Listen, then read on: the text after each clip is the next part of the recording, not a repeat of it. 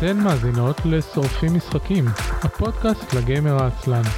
תוכנית שבועית על משחקי וידאו, תפקידים ולוח.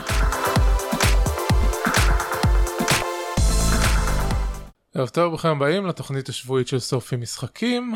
אני אביב מנוח. ועכשיו לא שומעים את גיא. לפני רגע זה עבד, ועכשיו uh, לא שומעים, ועכשיו זה לא עובד, כי השתקתי אותו ולא פתחתי את ההשתקה, אני הרסתי את הפתיח לגמרי, הנה זהו, עכשיו שומעים אותך גיא. או, מעולה. גם לא אמרתי אה, שזו עונה שישית פרק 16, אני לגמרי מעופף. חובבים, חובבנים היום. כן, בדיוק. amateur hour זה אנחנו. אה, כן, פתחתי בטעות, הסרתי את ההשתקה מהאפליקציה של טוויץ' במקום מדיסקורד. זה מה שקרה, אה, הבנתי. תירוצים. אני, אני לא אשקר, אבל תוך כדי שהייתי מושתק, דיברתי איתך על כמה יותר קל אה, ל- ל- לנהל את כל ההתחלה של הפרק עבורי פה מאשר בגיימפוד. אני סך הכל צריך להתחבר נכון. לדיסקורד וזהו, כן, זה מתחיל. פה- פה כל העומס עליי. בדיוק. אה, בסדר, פעם אה, ב- בימים, ב-good old days, ה catch phrase של הפודקאסט שלנו היה הפודקאסט עם התקלות הטכניות, כי לא היה, לא היה כמעט פרק שלנו איזושהי תקלה טכנית. ומאז אני מזכיר את זה כל פעם שיש תקלה טכנית. אה, טוב, אז אה, אנחנו שורפים משחקים, אנחנו הפודקאסט על כל המשחקים כולם, אבל בפ- בפרק הזה יהיה רק משחקי וידאו. אה, כן. אתם יכולים למצוא את כל הפרקים שלנו ב-10.me בהזדמנות זאת לפני שאני אכנס לכל שאר הדברים. אה, השבוע הייתה לנו תקלה בשרת האתר אה, לא היה פעיל במשך משהו כמו כמעט 20 כאילו במשך יומיים משהו כמו 20 שעות הוא לא היה באוויר. אה, ובגלל הצורה שבה אנחנו אני מנהל את הקבצים של הפודקאסט אז זה אומר שגם הפודקאסט לא היה זמין אפילו לא דרך RSS. אה, מאז האתר חזר פרסמתי את הפרק של אה, של השבוע עם אה, שי זלדיס וגם העברתי את הקבצים של הפודקאסט מאותו שרת עם האתר לאחסון של אמזון S3. אה, וזה אומר כמה דברים זה אומר שבעתיד כשתהיה בעיה עם האתר עדיין הפודקאסט יהיה זמין כי האחסון מופרד והסיכוי שאמזון יפלו הוא קרוב לאפס ואם זה יקרה זה אפוקליפסה כי חצי מהאינטרנט לא יעבוד. אה, אני בספק שתרוצו להקשיב לחפש פרקים של בדיוק. אה, ושתיים אה, בגלל אמזון האחסון S3 זה נקרא simple storage service זה ה-S3 זה אומר שמשלמים רק על כמה שצורכים מבחינת העלאה והורדה אז עכשיו העליתי את כל הפרקים צרכתי איזשהו כמות של ה... אה, של המכסה שלי יש אה, זה מתחילים אותך על אה, מכסת חינם. אה, ואחרי זה תכלס אני הולך לשלם רק על כמה שאנשים צורכים את הפודקאסט מה שאומר שיהיה לי מעקב מאוד דקדקני אה, על כמה אנשים באמת צורכים את הפודקאסט. שאני אוכל לראות אם יש פער בין הנתונים האלה לנתונים שאני מקבל מבלוברי. אה, למרות שגם בלוברי אמורים לתת לי נתונים לפי גישה. אבל אה, נראה יכול להיות שיהיה פער ביניהם ולפחות אני אדע בוודאות שאלה נתוני אמת אמיתיים לחלוטין כי כל גישה לפודקאסט זה אה, סנטים שמשלמים לפחות מסנטים כאילו זה משהו כמו 0.0023 אה, דולר לכל ג'יגה בייט שצורכים באמזון זה מאוד זול. אה, זה יותר זול מכל שירות אחסון פודקאסטים אחר אה, בעולם. כאילו הנקודה היא שאתה צריך לנהל אותו בעצמך. כאילו אין פה אין פה שום מסביב. לא נותנים לך שום דבר חוץ מ... הם קוראים לזה אפילו bucket דלי. אתה פותח דלי באמזון שם בו את הקבצים שלך וכל השאר אתה, צריך לעשות בעצמך. זהו אבל כי- היות שאני כבר מתחזיק אה, את האתר משלי ואת הכל משלי אז אין בעיה עם זה. אז זה העדכון זה העדכון הזה אבל עכשיו אתר באוויר אה, אפשר לגשת לכל הפרקים כמו שהיה אפשר קודם אה, אפשר להירשם לכל המקומות שאפשר להירשם בהם אה, אה, אפל והאנדרואידים למיניהם אפשר כמובן להיכנס ל... אה, ערוץ היוטיוב שלנו יש לנו כמה מאזינים קבועים שמאזינים רק דרך יוטיוב ואפילו רושמים אה, תגובות לפרקים וזה נחמד לקרוא אותם כל כל שבוע מחדש זה, זה נורא נחמד. אה, וכמובן לטוויץ' 10.me/live שזה אה, ערוץ השידור החי העיקרי שלנו ושאנחנו מאוד נשמח רגע יש לי אפצ'י בבריאות. תודה. רגע. זהו. אה, רדיו איכותי כאן בשורפים משחקים. אה, אז נשמח בטוויץ' אם תעשו לנו follow, ה follow שלנו עלה בשבועיים האחרונים ל-39, אנחנו לאט לאט מתקרבים ל-50, שזה מה שאנחנו צריכים בשביל ה affiliate status, וזה יהיה מגניב. אה, זהו, סיימנו פתיח, גיא תתחיל לדבר על God of War בזמן שאני הולך לקנח את האף. בסדר גמור. אז עד שאביב יצטרף, אני אספר שעד לא מזמן, כלומר עד שהמשחק לא יצא, הייתי די בטוח שאני אדלג על of War הנוכחי.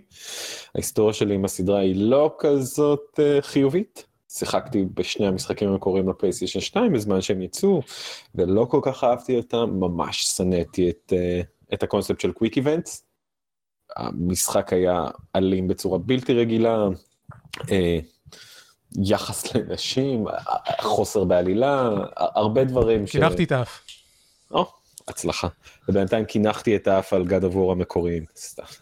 אה, אה, הרבה סיבות, בקיצור המשחקים המקוריים מאוד מאוד גרמו לי לחשוב שאני לא, לא אגע בו בכלל ופשוט אדלג עליו, אבל כשהתחילו להגיע ביקורות, כשהתחילו לדבר עליו החבר'ה ב Giant Bombcast וב Gamers With Jobs ובכל מיני פודקאסטים אחרים. אבל אנחנו, ש... אז כאילו אתה לא התעדכנת בכלל לפני זה כי אנחנו ידענו איזה שנה פלוס שהוא הולך כן, להיות. נכון, ידענו שהוא יהיה אחר. נכון, אבל זה לא רק המערכת קרב, זה גם קרייטוס וזה גם כן, העלילה, זה, זה נכון, זה נכון, וזה הרבה דברים. זה, זה לא ידענו, לא ידענו שהם אוקיי. יכניסו כל כך הרבה אופי לדמות פי מיליון יותר משהיה בכל המשחקים הקודמים בסדרה. לחלוטין, ו- ו- וחשבתי שאני אדלג עליו, אבל אחרי באמת כל, כל הביקורות הבלתי פוסקות וה... והקבלה כל כך חיובית שלו, החלטתי לשחק, ואני אתחיל כבר, כבר עכשיו ואגיד שזו הייתה החלטה מאוד מאוד טובה. כן, כל בעלי אה, הפלייסטיישן, תלך כאילו, בש, כן, בנקודת המחיר המתאימה לכם, לכו תקנו uh, God of War. או כן. לכו תשאילו אותו. אם אתם יכולים או... להרשות לעצמכם, ת, תשחקו אותו, הוא כן. ללא ספק משחק. אנחנו מתחילים את הפודקאסט בחותם המלצה מלאה. כן, לחלוטין. אה, אז, אז, אז עד עכשיו דיברתי על God of War המקורים, אבל בוא נגיד שהמשחק הזה יכול להיות פחות או יותר IP חדש של סוני, כאילו, נכון, יש את קרייטוס ויש קצת מטען מהעבר ויש נקודות במשחק בהם ההיסטוריה אה, כן עולה ויש הרבה אה, יחס למי הוא ומה הוא עשה ואיך זה משפיע על המהלך שלו היום, אבל מבחינתי זה הרבה יותר The Last of Us מאשר God of War. אני רוצה להגיד משהו על זה אבל אני רוצה לשמור את זה לחלק שאנחנו נזהיר מפני ספוילרים. אין בעיה. אה, אז אז כאילו אז עבורי זה יכול להיות ממש אה, IP חדש וזה מתחיל במערכת קרב שבוא נ... מצוינת כל כך כיפית אפשר לקרוא לה משהו נגיד כמו גרסת light של Dark Souls. כאילו המון מכניקות המון פוקוס על התחמקויות שימוש נכון במגן כדי לבלום אויבים בנקוד... ברגעים נכונים. אה, הרבה אה, חרבות, שימוש, כל התקפות ה melee שלך מאוד איטיות וכבדות יותר מבעבר, מי ששיחק ב God of Wars המקוריים ירגיש שיש פה משהו אחר לחלוטין, כן. וזה נכון. אמ, אה, אני חושב ש... כן, יש פה השפעה של God of Wars, אבל יש פה גם השפעה אה, של כל משחקי ה spectacle fighters שהגיעו אחרי God of War. כאילו אם אנחנו מסתכלים על, על הז'אנר אז דבל מייקראי התחיל אותו ממש ממש mm-hmm. אחריו מגיע God of War. אה, ואז mm-hmm. שניהם רצים במקביל, God of War היה הרבה יותר אה, פופולרי מדבל מי קריי, כי דבל מי קריי היה הרבה יותר מדי יפני, for his own good, אה, בניגוד לגד of War. כן, כן. אבל אני חושב שהמשחק הזה, אם אתה, כן, יש פה קצת מדארק סולס מבחינת החסימות והדודג'ים וכולי, אבל אני חושב ש... מבחינת העיסוק בנשקים זה הרבה יותר קרוב למה שמשחקים כמו דביל מקראי החדשים יותר עושים ביונטה עושים אה, כל משחקי פלטינום באופן כללי. אני חושב שיש פה הרבה מפלטינום במשחק הזה. אה, כן אבל אה, אני מסכים נכון אבל הוא מרגיש הרבה יותר איטי מהם. אין ספק אין ספק. אין פה את הקצב של ביונטה או של יש מעט מאוד דברים שיש בהם את הקצב של ביונטה. כן, זה נכון. אה, וגם לא, כן, אבל אני מסכים, יש פה משהו שהוא איזה החלאה בין הצד הזה לבין הדארק סוליות המאוד איטית וכבדה. כן, אה, בדגש על החסימות ועל התזמונים הנכונים. כן. אה, לא כמו במשחקים הקודמים, יש לך אפשרות לשחק אותו. אני מעריך שאם ממש תרצה, אפשר לשחק אותו ranged במאת האחוזים. בערך שאפשר להילחם על בחול. דרגות קושי גבוהות אני לא יודע אם אפשר, אבל על דרגת קושי כן. הנמוכה כנראה שכן. כן, אה, יש מכניקה חד- חדשה לקרייטוס שמאפשרת לו לזרוק את הגרזן שלו קדימה ולמשוך אותו בחזרה כשהוא רוצה. אה, ובתחילת המשחק זה כל כך כיפי, אתה זורק את הגרזן, וזה לא רק שהוא פוגע כשהוא הולך, הוא גם דואג לפגוע כשהוא חוזר. אז יש אה, מלא, אה, בתחילת המשחק אתה, זה, זה אותי כל כך העליב שפשוט הייתי מנסה למצוא דרך לפגוע בכמה אויבים בדרך חזרה, ו... כן, ואחר כך, אה, אחר כך אתה פותח אה, יכולות שנותנות לך להעיף את הגרזן בסיבוב סביבך וכל מיני דברים כאלה. כן, אה, ולתזמן נקודות חזרה מסוימות שאם אם, אם, אם אתה זורק אותו ולוחץ על המשולש שמחזיר אותו אליך ברגע נכון, אז אה, יש איזה פיצוץ בסביבה של הגרזן והאויבים סביבו, יש איזה AOE כזה שכל האויבים סביבו נפגעים. אה, ובכלליות, אני מאוד אהבתי את הבילד, את המערכת בילד של הגרזן ספציפית, כל מיני Mhm. דברים מאוד חמודים, אה, וזה מתחבר ל... אה, לילד שלך, שכן, בגד עבור הנוכחי יש לך אה, ילד, שהוא מוסיף עוד קצת אפשרויות ריינג', השחקן לא שולט בו במאה אחוזים, אבל תוך כדי קרבות, יש לך כפתור אחד, ריבוע, שמאפשר לך לראות חצים עם הבן, עם. אה, יש הגבלה, כלומר אין לך אין סוף חצים, זה מתרפרש כל כמה שניות, אה, וככל שהמשחק מתקדם גם אתה מקבל עוד סוגי חצים ועוד יכולות לארתיאוס, ל- לילד, ואני ממש ממש אהבתי להשתמש בו. כלומר, הרבה מהקרבות שלי התבססו על הרעיון של אה, החצי אה, שוק שלו, שמה, שגורמים ל... איזה שנייה או שתיים שהאויב לא יכול לזוז, ואז הייתי רץ ותוקף אותו באטרה, ושוב בורח אחורה, כן. מתזמן חצים, רץ בחזרה. ויש כמה אויבים שאתה חייב להשתמש בארטיאס כי הם מהירים מדי כן. אז, כאוס, אז אה, קרייטוס לא מצליח לפגוע בהם לבד אז אתה חייב נכון. לעמם אותם קודם. אני לא זוכר את השם של המכשפות המעופפות. המוזר, רבננטס, כן. אז אה, ארתאוס פחות או יותר עושה את רוב הקרב נגדם, אה, כשאני שיחקתי רוב הקרב אה, הייתי משתמש בו, כמעט אף פעם לא הייתי מצליח לפגוע בהם עם קרייטוס, אני לא שחקן God of War טוב כל כך. אבל בכלליות זאת מערכת קרב מאוד שונה, מאוד חדשה ומאוד עשירה. כלומר, אתה יכול לבחור איך אתה רוצה לשחק ואתה יכול להתאים את זה לתנאים שלך. אה, להתמקד בבילדים שהם יותר מלי, להתמקד בבילדים שהם יותר ריינג'ים. אה, בהמשך קורים עוד כמה דברים שאני לא אדבר עליהם עכשיו, אבל כשנעבור לצד אה, הספוילרי נדון גם בהם. אבל, אבל המשחק נותן לך כמה אפשרויות להילחם וזה לא דומה לגד אובורים הישנים שהיה דרך אחת מאוד אה, רנדומלית להקיש מלא על כפתורים. אה, יש, יש פה הרבה יותר הרגשה של מערכת שאתה לומד. וזה יתרון וחיסרון כי השלוש ארבע שעות הראשונות של המשחק ושל המערכת קרב האלה נוראיות.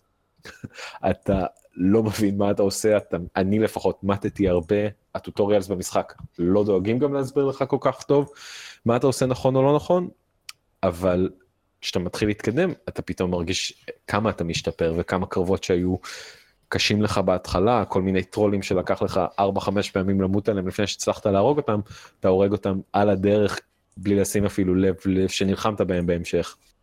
אז אני אישית מאוד אהבתי את, את המערכת קרב, ו, ואני חושב שסוני סנטה מוניקה עשו אחלה עבודה עם, אה, לא, לא, לא רק עם, עם, עם כמה היא שונה מהעבר, אלא גם כמה השחקן יכול ללמוד ולהתפתח ולהשתפר בה. אתה לדעתי, אביב, רק ראית את המשחק כן, ולא שיחקת בו. אני עדיין חסר כן. פלייסטיישן אה, עד- עד ל- נכון. עד ליום שבו יישבר עם כל המשחקים הנהדרים האלה. אה, השבוע הצלחנו להדיח אה, את הדיגי בטוויטר להפיל אותה לפרסונה 5. כן, אז כן. זה היה הישג. אני מקווה שהיא תהנה ממנו. כן אז אני אני ראיתי את קו אה, את קו משחק אה, God of War מההתחלה אה, בשלב מסוים בגלל שהוא הוא לחוץ כרגע לסיים דברים כי הוא רוצה להגיע ל... אה, פילוס וטרנטי 2 אז הוא עשה אז הוא לא עשה את כל הדברים מסביב. Uh, הוא כן הוא גם לא עשה את הדרגת קושי הכי גבוהה מה שהוא בדרך כלל עושה uh, כי הוא ידע Mm. שזה פשוט ייקח מלא זמן. אז uh, גם אה, שמעתי לא מעט ביקורת על הדרגת קושי הכי גבוהה שלו. Um, זהו כמו שאמרת על, ה- על ההתחלה ההתחלה של המשחק בגלל שאין לך כמעט אף, יכולו, אף יכולת וזה הכל תזמונים היא יכולה להיות מהמם. ממש מתסכלת עד לרמה שעל על חלק מה arena fights הרגילים אתה אתה יכול לבזבז שעה. כן, Um, זה אז, נשמע אז, אז זה. נורא אז זה נורא מה- הציק לאנשים. אה, אבל ברגע שאתה מתקדם מעבר לשעה שעתיים הראשונה של המשחק ואתה מתחיל אה, לפתח עוד יכולות אז אה, הד- הדרגת קושי מתחילה להיות יותר מאוזנת יש לך יותר אפשרויות ויותר להתנסות. אחת הדברים ש- הבעיות זה שהם מגבילים אותך שאם אתה בוחר את הדרגה הכי גבוהה אתה מתחיל ומסיים איתה אתה לא יכול להחליף אליה או ממנה. Mm, זה זה לא שמעתי. Mm. אבל זה דומה ל... נגיד ב Pillars of Eternity Path of the Damned אתה יכול לרדת ממנו אבל אה, אבל אתה לא יכול לעלות אליו חזרה. אוקיי. אה, מה Which רציתי להגיד? makes a big sense. כן, מה רציתי להגיד? רציתי להגיד שאני אוהב את המערכת התקדמות במשחק הזה, אה, בכך שהדרגה של קרייטוס תלויה בדרגה של הציוד שלו. אה, והציוד כן. שלו אה, משתדרג באופן מאוד הדרגתי ומאוד איטי. אה, כן, אתה, א' למי שמכיר את טסטני מאוד מאוד דומה, אתה מחליף את, את השריון אה, המרכזי שלך, אתה פתאום הולך חצי דרגה או רבע דרגה, אה, אז כמו שאביב אמר, וזה מאוד איטי. כן. כלומר, אני חושב ששיחקתי משהו כמו 30 וקצת שעות במשחק, לא עשיתי המון מהתוכן הצדדי, אבל סיימתי ב... בתחילת תחילת תחילת דרגה 5 ממש כן. רגע לפני זה דרגה איזה- 5 זה פחות או יותר הדרגה שמסיימים את המשחק בלי ה- בלי המסביב. אה, אה, מסביב אפשר להגיע אני חושב לדרגה 7 או 8 אולי לא אני חושב 7 זה השריונות הכי חזקים שראיתי אבל אולי עם כל מיני upgradeים זה גם מקפיץ אותך אפילו כן, לשמונה. חמש אני חושב אני עד כמה שאני זוכר זה הדרגה הכי גבוהה שיש ל... ל... לסקילס. אה, אתה מתכוון לנשקים שלך? כן כן, כן. החרב, הח- הגרזן שלך והנשק, והקשת של אה, אטראוס לא עולות מעבר לחמש, וגם ברמה חמש אתה פותח את כל עץ ה build של נשק כן מסוים. לזה אני מתכוון כל ה skill ש... כל ה skill tree. אפשר לייצר שריונות מסוימים בלבלים אה, של 6 ו-7, אבל הם כוללים המון המון farming של ציוד שמגיע, של אה, gear, לא של ציוד, של... של crafting material שנמצא... שנמצאים באזורים שאתה לא חייב להגיע אליהם. בדיוק, אז הוא דורש לא מעט עבודה כדי טוב אז להגיע. אה, לשם. בוא, בוא נשים אזהרת ספוילר בשביל להפסיק ללכת סחור סחור סחור סביב כמה דברים. אוקיי אז מפה כן. אז, יש אזהרת ספוילרים אני גם למי שצופה בווידאו יש כמובן את האות של הספוילרים אה, למי שצופה ב... אה, שידור לא, ב... לא, למי שמאזין אז יש אה, יש אה, תזמון ספוילרים בהערות הפרק. אה, ועכשיו נדבר על ספוילרים אז קודם כל הספוילר האחד שנמנענו מלהגיד במערכת של הסקילים זה שאחד מהנשקים זה ה Blades of Chaos ובגלל כן, שאתה שזה- מקבל אותם אה, באמצע המשחק בערך אז הם אה, אתה מתחיל לעלות אותם דרגות לאט יותר ואז עד שאתה מגיע נכון. עד שאתה מגיע לסוף המשחק לא בטוח שפתחת את ה skill החמישי שלהם בכלל. אז אני אה, לא הגעתי לסקיל החמישי בהם, הגעתי רק לסקיל הרביעי, והרגע הזה שאתה פותח אותם ופתאום מקבל אותם ומתחיל לעוף על כל החבורת מתים שמסביבך כל כך מוצלחת ועשויה כל כך טוב, כן. וזה אולי הרגע שבו of Warrior של המשחק היא הכי הכי נכונה וזאת אולי הסיבה המרכזית עבורי לפחות שהרגשתי בשלב הזה שאוקיי טוב שהם כאילו הנה יש פה קצת מהעולם הישן שאני שמח שבא.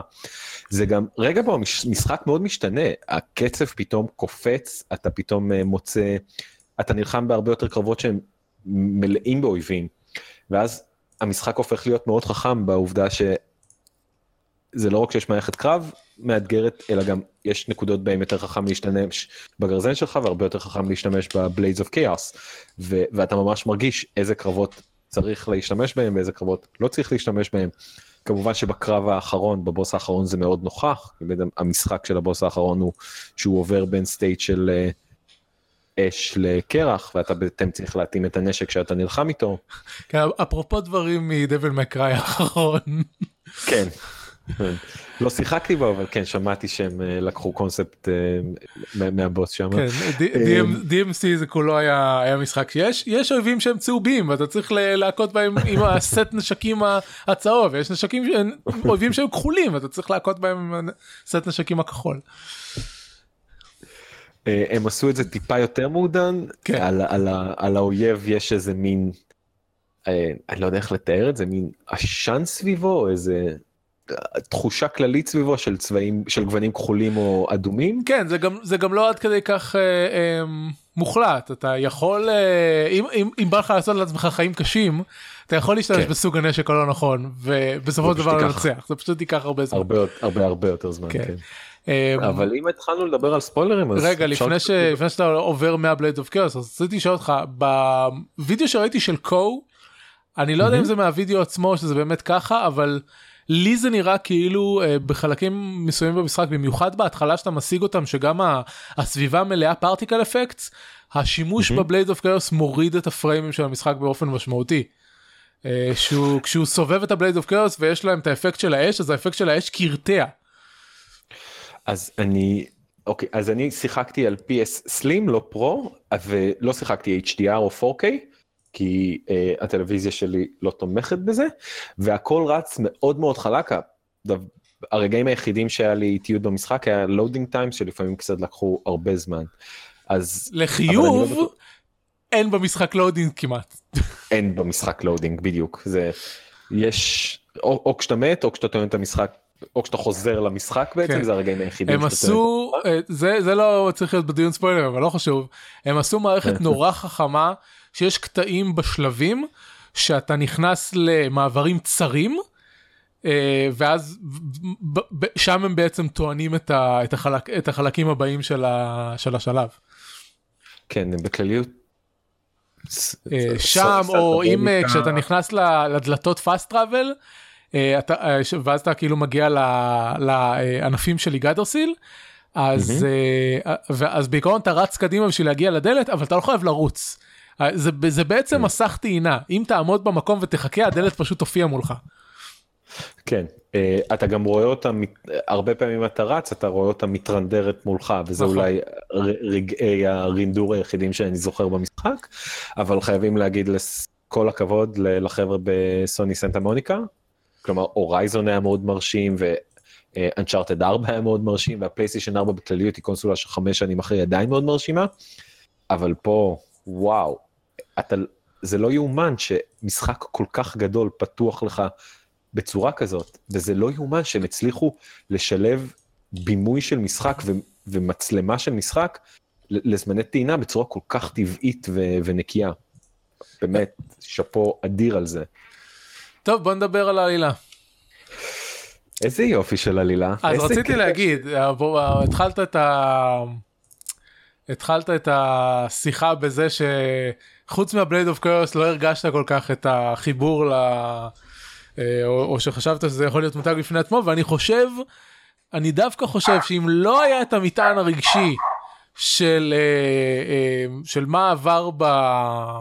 מה קרייטוס עבר ושאנחנו יודעים שהוא רצח פנתיאון שלם וכן הלאה אני חושב שכל הקשת העלילתית הזאת עם, אה, עם קרייטוס ואטריאוס לא הייתה עובדת, או הם היו צריכים לעבוד הרבה יותר קשה בשביל לגרום לה לעבוד. נכון, אין ספק שחוץ מה-Blades of Chaos, המקום השני בו אתה מרגיש את, את God of War זה ההיסטוריה של קרייטוס, היא נוכחת במשחק ומה שהוא עשה מכתיב את הקצב ובטח ובטח את הסיום של המשחק הזה.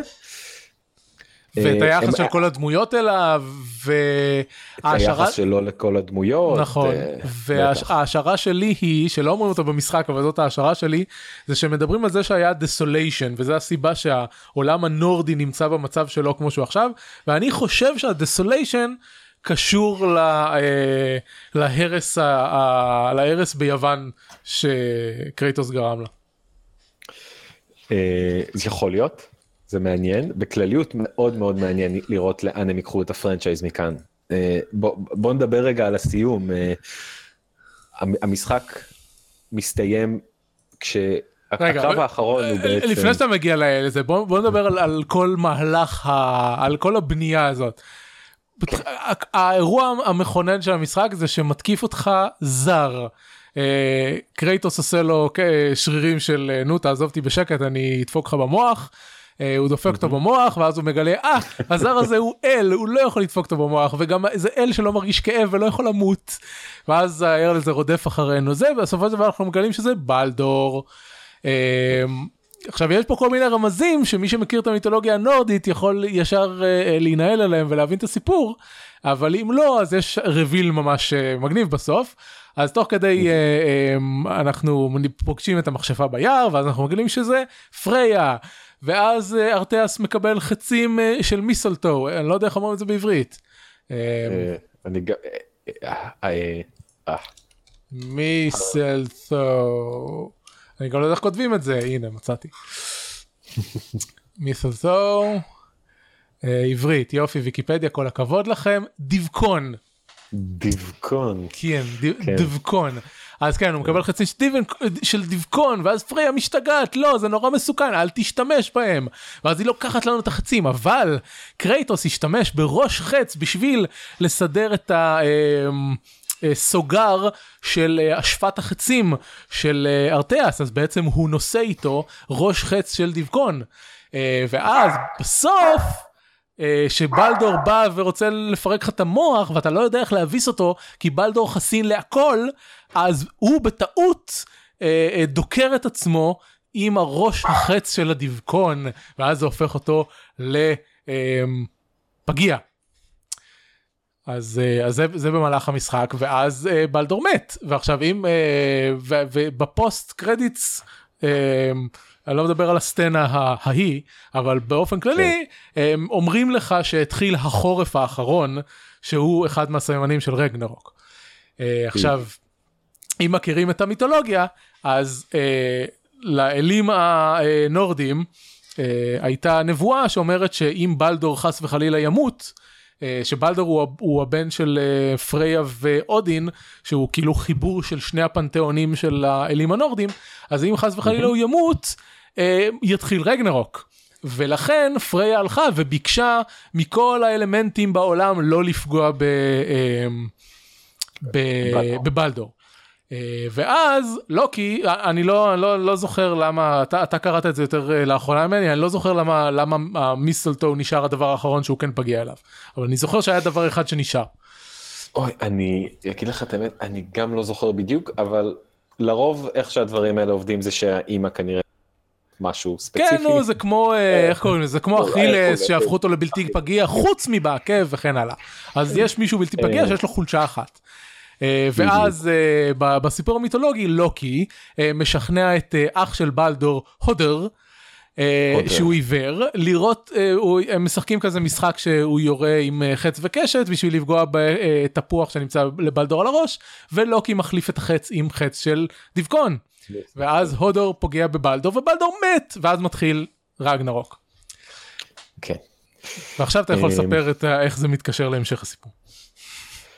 אז קודם כל יש איזה רגע מאוד נחמד אה, אתה בשלב מסוים במהלך המשחק אתה מוצא את אה, מימיר שהוא גם כן אה, דמות מוכרת במיתולוגיה הנורדית עשה איזה משהו שאודין לא היה מרוצה ממנו אודין מחבר אותו לעץ וקולע אותו שם לנצח נצחים קרייטוס פוגש אותו בשלב מסוים, אה, כורת את ראשו, לוקח אותו לפריה שמחיה את הראש והוא מסתובב איתך, אה, ובשלב מסוים אתה מגלה שהוא יודע מה פוגע בבלדור.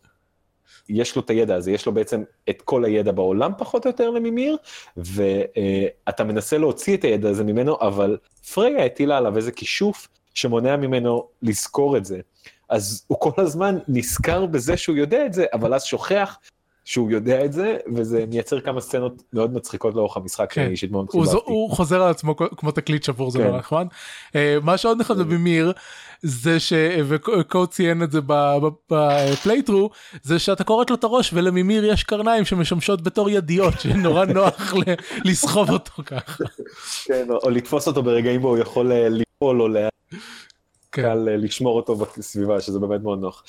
אז כל הסיפור הזה בעצם מתחבר לרגע מאוד מכונן, אחרי שאתה הורג את אה, בלדור ופריה מקללת אותך לנצח נצחים. את- אה, קרייטוס וארתאוס עושים את דרכם ליונהיים, יוטנהיים. יוטנהיים, אה, לנקודה, לארץ ה... ולא אמריקאים יקרים ג'יי לא אומר שזה ג'י זה לא ג'וטנהיים. כן, זה נכון, ההולנדים גם כן לא אוהבים את זה בכלל. אה, עבורם זה גם יא ולא ג'ה. אה, אז, אה, אז אתה הולך ליוטנהיים, ארץ, אה, ארץ הענקים במיתולוגיה הנורדית, אה, אתה מגיע לשם ואתה מגלה שאימו של ארתאס, לא ארתאס, ארתאס הוא מ-World of Warcraft, או מ-Warcraft, אתה מגלה שהאם, אשתו של קרייטוס, היא בעצם ענקית, ששמה פיה? פיי. פיי? יש כן? יש אי בסוף אבל קרייטוס קורא לה פיי כל כן. הזמן. נכון. כל- הזמן, הוא אומר את זה פעמיים אולי כן, בכל המשחק. אה, מוקדם מאוד במשחק מגלים שזה שקוראים להם ענקים זה לא אומר שהם חייבים להיות ענקים. אה, ויש גם ענקים כאילו הם בעיקרון בגודל יש להם וריאציות מאוד כן, שונות. במידגרד הם בעיקרון בגודל רגיל חוץ מיורמנגנדר שהוא הפך להיות נחש ענק אה, אבל אתה מגיע ליוטנאי ואתה מגלה שביוטנאים הענקים הם ענקיים. כן, מאוד ענקיים. אה, אז אתה מגלה שפיי היא הייתה ענקית, אה, ואתה מגלה ששמו האמיתי של הילד הוא לא השם של קרייטוס, השם לא האמיתי שמו זה השם נכון. היוטון שלו ולא השם הספרטני נכון. שלו. השם שאימו נתנה לו הוא לוקי. אה, וכן, זה אותו הלוקי. כן זה הביג רביל של המשחק. אני אציין שאני שיחקתי בזה פחות מ-24 שעות אחרי שראיתי את אינפיניטי וור. וזה היה בכלליות מאוד מאוד, זה היה מאוד רגיש ומאוד אה, התחבר לי ל... ל- זה- אנחנו אה, לא עושים למרות שזה דיון ספוילרים אנחנו לא שמים ספוילרים לאינפיניטי וור. אה, אה, בכלליות, אינפיניטי וור, בכלליות האבנג'רס, העולם הנורדי מאוד קיים בהם ומאוד נוכח בהם. כן רק שלוקי הוא לא אה, אח של תור כמובן, ושאר כמובן דברים. יש להם וריאציה משלהם, אה, אבל בכלליות לא, כי הוא דמות שאני אישית מאוד מאוד מאוד אוהב בעולם של האבנג'רס ושל מארוול, וזה מאוד התחבר לי נחמד היום אחרי יום הזה. כן. אז אה, זה הגילוי הגדול של המשחק.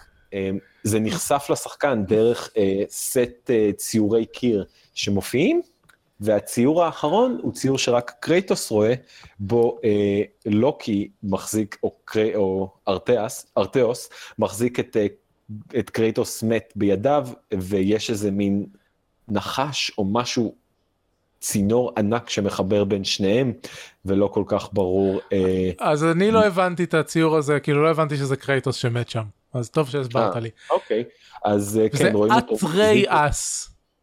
אטרייאס. כן זה הפוך. מארטס זה אטרי. אף פעם לא הייתי חזק בשמות, בעיקר לא היוונית הקלוקלת שלי. כן, ואז אה, יש שם קטע נורא נחמד שאטריאס שואל את אה, קרייטוס לגבי השם שלו אחרי שהוא גילה שיש לו שם אחר והוא שואל אותו על, על שם מי הוא קרא לו אז אה, סיפור מקסים. כן אז אה, קרייטוס מספר לו על הלוחם הספרטני אטריאס וכן הלאה זה נורא נחמד. אה, זהו ואז כן. אתה מגלה שזה שאטריאס או לוקי זה בעצם מתחבר הכל למיתולוגיה ואתה מסתבר שאה כן זה, זה, זה בעצם הסיפור של רגנרוק. הם, הם העבירו בכל המשחק הזה את תחילתו של רגנרוק. נכון. ומההיסטוריה של God of War אנחנו יכולים... הכיוון שה-franchise הולך אליו הוא... כן רק שהפעם. לקרייטוס יש תירוץ טוב ואמיתי להרוג את כל האלים כי הוא אמור להרוג אותם.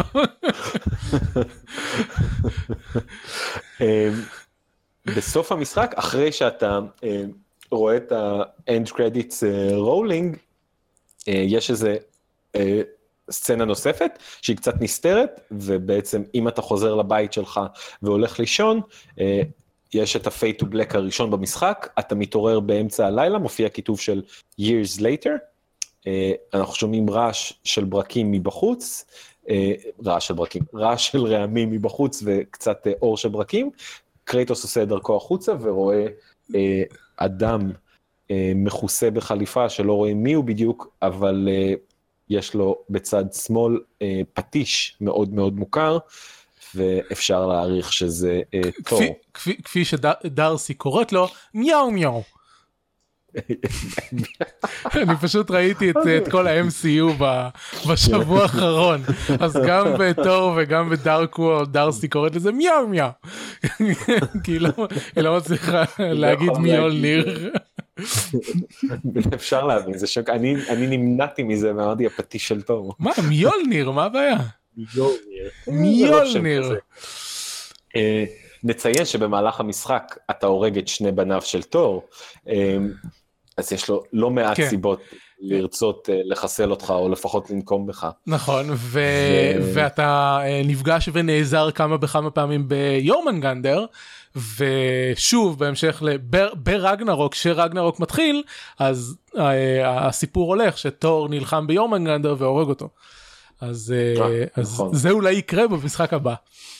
באופן כללי מה שנורא אהבתי זה וזה האמת זה לא זה לא טייק שהוא ייחודי למשחק הזה אבל באופן כללי שאתה קורא מיתולוגיה נורדית אז האלים הם החבר'ה הטובים וברגנרוק כל המפלצות שהם נלחמים בהם זה הרעים ובמשחק הזה זה הפוך והם עשו את זה בצורה כל. כך הגיונית כאילו אודין ותור הם jackasses ממש הם, הם לא מצטיירים טוב בכלל.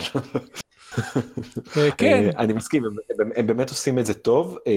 אה, אין, אין, אין את תחושת ההרס והנקמניות האינסופית הסתמית שיש לקרייטוס במשחקים הקודמים. נכון אה, גם הרגע בו הוא הורג את בלדור, אתה, את- אתה מרגיש ש- שזה, שזה נכון לחלוטין. אתה מזדהה עם פריה עושה פריה פה את הטעות, אתה- אתה מזדהה עם הכאב שלה, נכון אבל לי היה קשה להזדהות עם התגובה הסופית שלה. כן אה, חשבתי שהיא טיפה מוגזמת.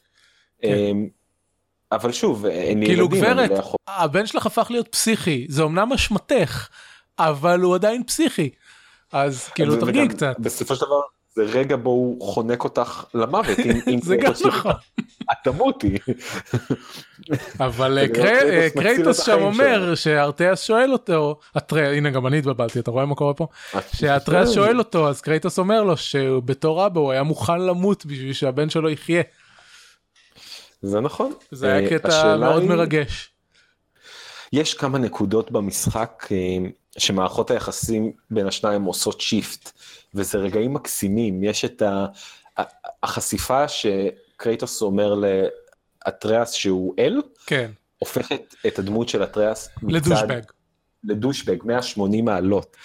אבל המשחק המצליח, סליחה כן תמשיך, כן לא תדבר המשחק מצליח לשמור אותך ממש עד הקצה בו אתה לא יכול לסבול יותר את הילד כמעט נכון. לגמרי ואז ואז הוא נרגע בום, הוא נרגע והוא פתאום מבין כמה דברים על אלוהות ועל המקום שלו בעולם ואתה זהו. חוזר מאוד לחבב אותו. הייתה לי טיפה בעיה עם כל הקטע הזה כי כאילו מבחינת התזמון אני מרגיש שאטריאס היה צריך להיות יו- יותר פסימי לגבי המצב האלוהי שלו. זה לא ש... שכל מה שהוא נתקל עד לאותה נקודה היה הכל פרחים ו- ו- ו- ו- וורדים ו... ושמח בנוגע לאלוהות אני מרגיש שהוא היה צריך להיות קצת פחות נלהב ומתנשא אה, מהאלוהות שלו. אני מסכים אבל עם זאת גם על הנייר מדובר בילד בן 10, 11, 12 בוא נגיד. נגיד. שרוב החוויות או הסיפורים שהוא שמע על אלים זה הפרי טיילס שאימא שלו שעכשיו מתה וסיפרה לו. נכון. אני, אני עדיין יכול להבין, בהתחלה מאוד מאוד מתרגש ומאוד מתלהב מזה, זה כן, זה, זה, זה, תן לו קצת לשמוע את הסיפורים של קרייטוס לפני שהוא ממש שונא אלוהות או אלים. אמ, אבל בכלל, השיפטים ב, ביחסי הכוחות במערכת היחסים שלהם, הרגעים שקרייטוס, בהתחלה אחרי שאטריאס מגלה שהוא אל, קרייטוס לא מצליח להתמודד עם זה, הוא לא מצליח לבקר אותו כשהוא מתנהג בצורה מאוד ברורה לא טוב. הוא לא מצליח להיות אבא. הוא לא נכון, יודע נכון. להיות הורה. זה נכון, היה יפה ממש. כן, זה היה עשוי מדהים, מימיר אה, לא מפסיק לזרוק הערות ציניות על הילד ועל מה קורה פה, מה נהיה ממך.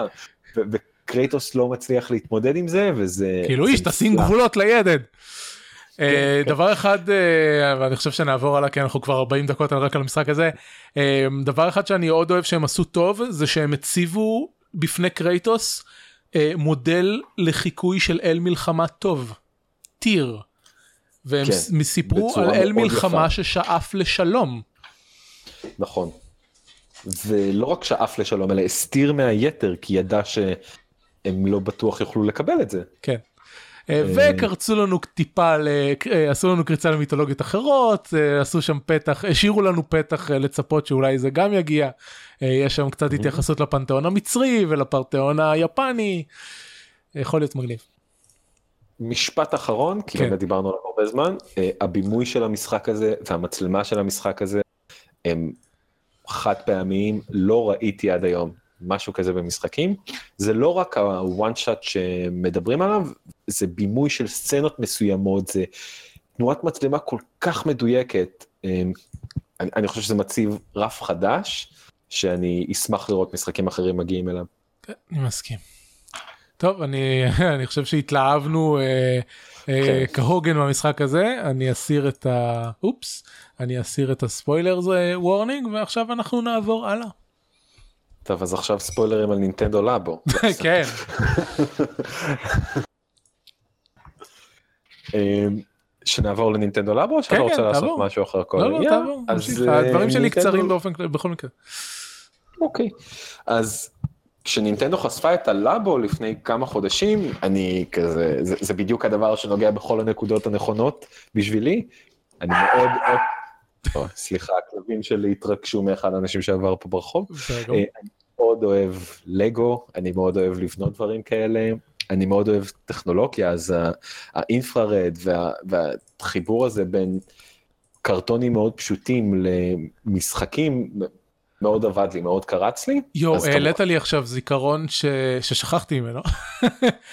היה לי שיעור בבית ספר יסודי שקראו לו אלקטרוניקה אבל תכל'ס זה היה אני לא יודע אם זה קיים עדיין זה היה אה, לגו אה, עם אה, כל מיני רכיבים אה, כמו מנועים ונורות שאתה מרכיב אותו מחבר אותו למחשב ואז יש תוכנה שאתה יכול אה, לתכנת בצורה מאוד פרימיטיבית את ההתנהגות של, ה, של החלקים האלה.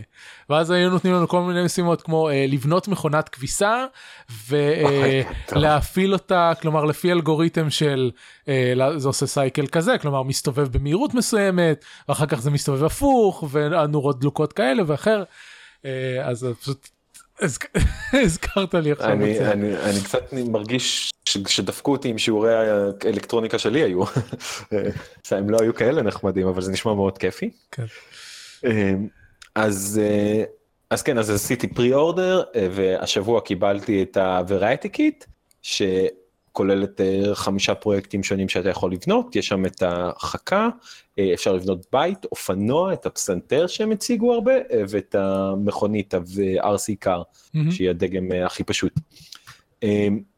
אז אני מעריך שרוב המאזינים מקשיבים, אה, מכירים, אבל אני בכל זאת אגיד, עלה בו אה, ערכות קרטון שמגיעות עם, אה, אפליק, עם משחק פשטני יחסית בסוויץ', אתה בונה את הערכת קרטון, היא מתחברת לג'וי-קונס שלך, אה, בעזרת המנגנון rumble שיש על ה Joy-Cons ובעזרת טכנולוגיית infrared שנמצאים על הקרטונים, אתה מתקשר בין ה Switch ל Joy-Cons והם יוצרים אה, איזה אקשן בעולם האמיתי עם החתיכת קרטון שבנית, אז לצורך העניין המכונית ממש נוסעת.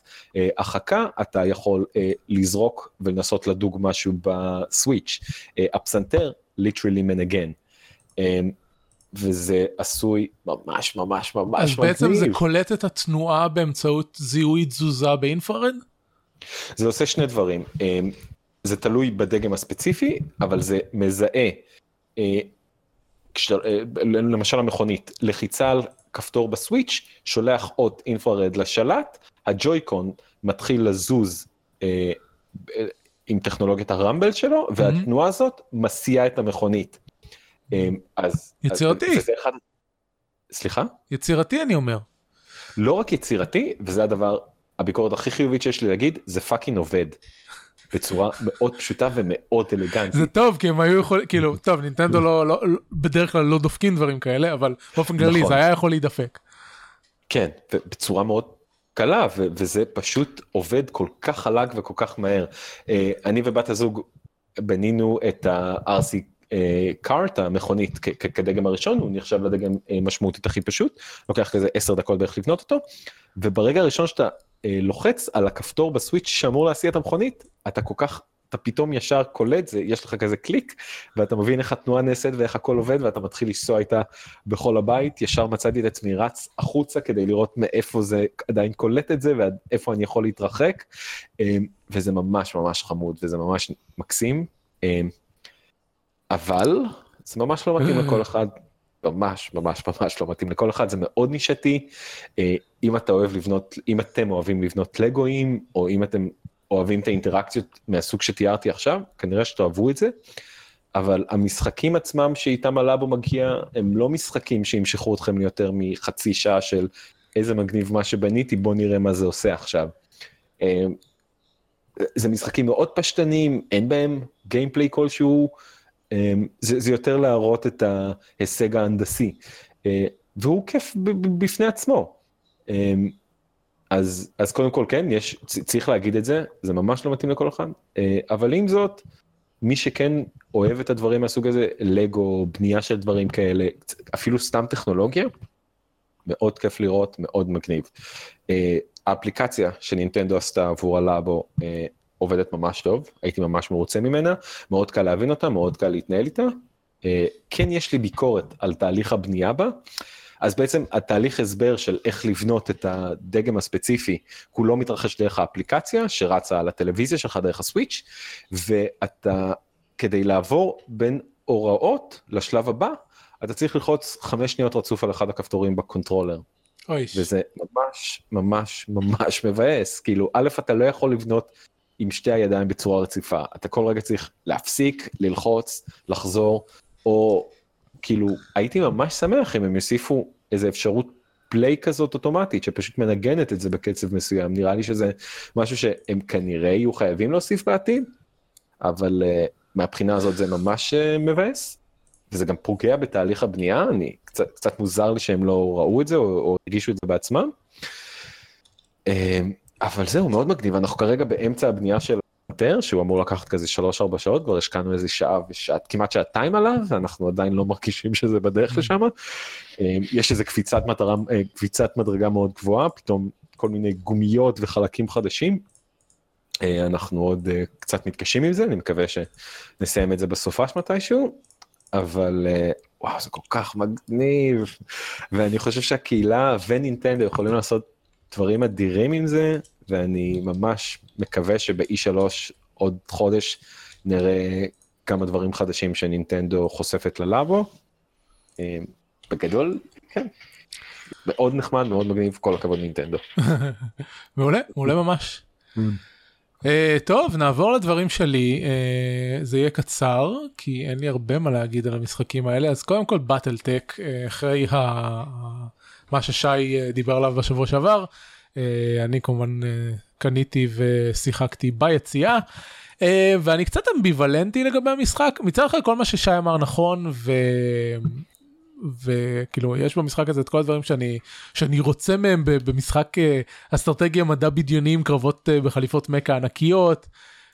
שיש מערכת אסטרטגית של ניהול יחידת שכירי הקרב שבנויה ממש יפה יש לך ספינה עם אתה לוקח חוזים שונים בשביל לצבור כסף וחלפים ומוניטין ויש ניהול של כל התקציב ואתה כמובן סוחר שירותים של טייסים בדרגות שונות ואז יש מערכת מאוד עמוקה של לבנות את המקים עצמם.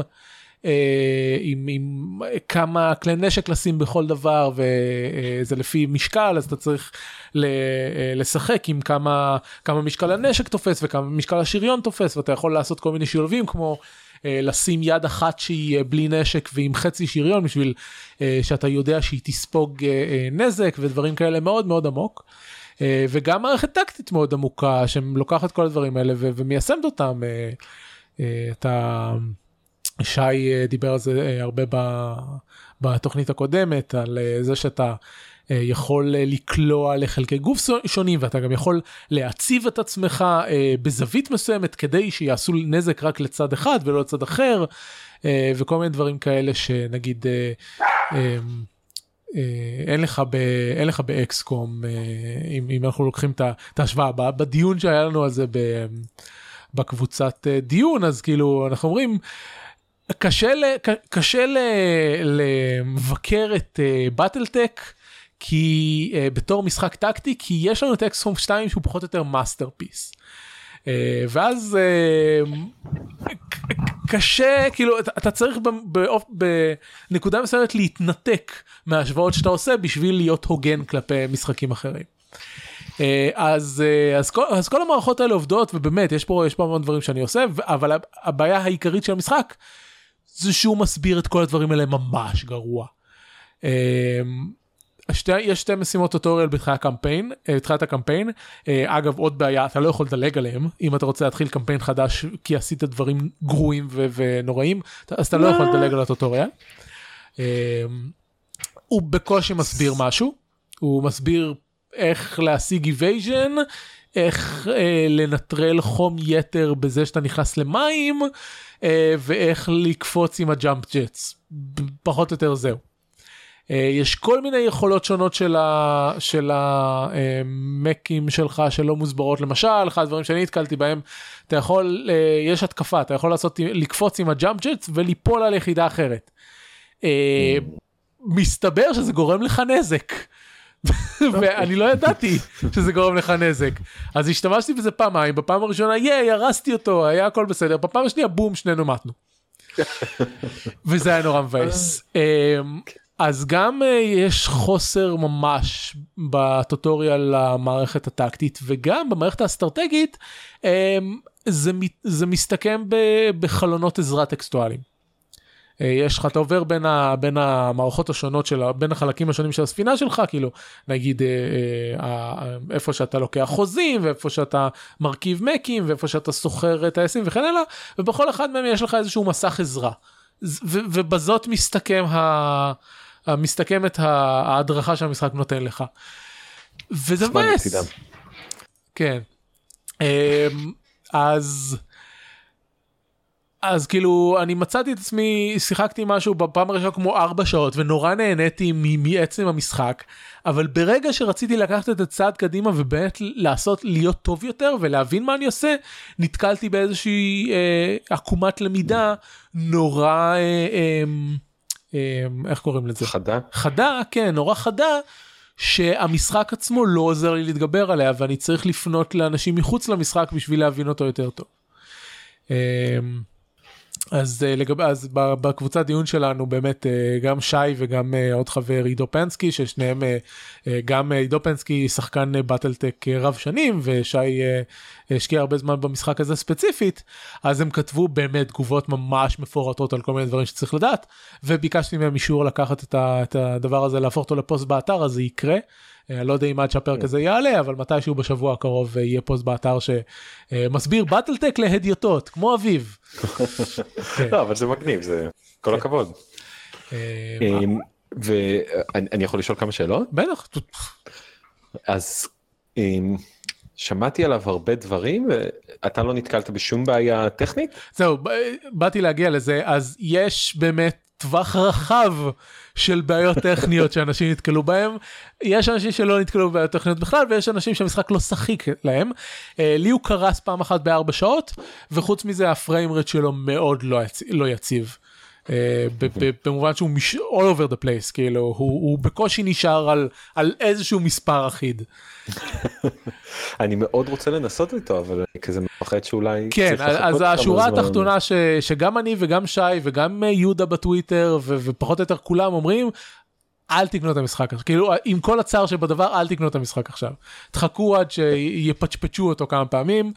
Okay. וזה נורא מצער כי airbrain skins אה, מוציאים משחקים טובים אבל פעם אחר פעם יש להם בעיות שהם מוציאים משחקים אה, עם בעיות טכניות. אה, זה קרה בשאדו רן שהוא יצא. אה, וזה באסה כאילו הייתי מצפה מהם לאפטר גיים קצת כאילו אחרי זה המשחק ההיי פרופיל הרביעי שלהם אה, הם גייסו עבור כל המשחקים האלה הרבה מאוד כסף הם מכרו אה לא הם לא משתמשים ב-early access אז יש משהו לפחות. זה בדיוק הנקודה כן. הבאה שלי חבל שהם לא משתמשים ב-early access. האמת שזהו יכול להיות שזה. כאילו יש שם רואים שהקהל מקבל early access היום רואים שהוא מאוד אוהב את זה והוא וזה משפר מאוד משחקים שמשתמשים בשיטה הזאת אז חבל כן כאילו... היה uh, backer uh, access כאילו כל מי שתמך במשחק uh, mm. uh, הייתה לו גישה אליו uh, הוא, היו לו כאילו. בשנה וחצי שנתיים האחרונות ראינו את ההתפתחות שלו uh, לאורך הזמן uh, היו יוטיוברים שפרסמו אותו זה התחיל הרי המשחק עצמו התחיל עם, עם סקר משמעות זה מה שהיה לו כשהם זה, זה הקונספט שהיה הסינגל פלר קמפיין הגיע רק כסטרץ' גול של, ה, של המימון בכלל. Uh, אז זה התחיל uh, כשהם הוציאו את הבאקר uh, את הבאקר version הראשון. אה, זה היה רק אה, skirmish, אה, בשלב מסוים כאילו זה, זה התפתח וכן הלאה, אז כן הייתה איזה סוג של גישה מוקדמת, אבל לא גישה מוקדמת פתוחה, כאילו זה היה רק backer previews מה, ש, מה שנקרא. כן. אוקיי. דבר שני ששמעתי עליו, אני לא יודע אם מהזמן שאתה שיחקת הספקת לחוות את זה, אבל שהוא ממש מדהים אה, עלילתית כמשחק אה, מדע באסטרטגיה אז אין לי מושג. אה, הוא מתחיל נחמד כלומר אני באופן כללי אוהב את, ה, את האווירה של, ה, של העולם של באטלטק. אה, אתה הסרטון פתיחה של המשחק בעצם הוא הסוף כי היא מדברת עליך אתה האבטר שלך הוא אמנם הדמות הראשית אבל תכלס הדמות הראשית של הקמפיין אה, זה מישהי שנקראת קמע. אה, אה, קמרה אה, ארנו והיא מתחילה בסרטון פתיחה של המשחק והיא מדברת על זה שהחזרת אותה לכס השלטון שלה. ואז בטוטוריאל שתי המשימות טוטוריאל זה איך הורידו אותה מהכס הזה מזה, מזה הקמפיין mm. מתחיל. אז אתה, אתה יודע mm. שעד סוף הקמפיין אתה תילחם בשביל להחזיר אותה לכס mm. אבל אני לא יודע מה קורה בדרך אני רק הגעתי לנקודה ממש מוקדמת בקמפיין ש... אתה עוזר לאיזשהו אמ, לא יודע, לא יודע אם בית אצולה, אני לא זוכר מי הם בדיוק, אבל אתה עוזר למישהו מאוד עשיר אה, לגנוב איזשהו dropship עתיקה מה, מה glory days של ה Star League, אה, ובשלב מאוחר mm. יותר בקמפיין אתה, אחרי שמשפצים את ה dropship הזה, אתה, אתה זוכה להשתמש בה, וזה בעצם הבסיס שלך, כמו, ה, כמו הבסיס שיש ב XCOM. XCOM. בכלליות כל הסיפור העלילתי שסיפרת עכשיו טיפה מתחבר הפוך, אבל קצת מתחבר לפתיחה של אקסקום 2 וכזה. כן. לרעיון. אה, יש הרבה הגבלות אה, מבחינת הרמה בשכבה האסטרטגית של המשחקים יש הרבה מאוד הגבלות גם גם המעבר זמן אז גם פה יש אה, אלמנט של מעבר זמן כי כל דבר לוקח זמן גם עד שאתה מגיע. זה, זה, זה משחק שמתקיים בגלקסיה אז גם כשאתה עובר בין כוכבים לשפץ מקים לוקח מלא זמן כאילו עשרות ימים. זה, זה פעם ראשונה כאילו ושוב זה אחד מהדברים שלא ידעתי עליהם אני אני עושה ריפיט למק משחק שם שם נשקים חדשים מעלה שריון ואז אני רואה 30 יום עד שזה מסתיים. ייי תודה הגעתי למצב שאני צריך לעשות משימה ואין לי לי ארבעה מקים מוכנים כי, כי חצי מהם נמצאים ב refit.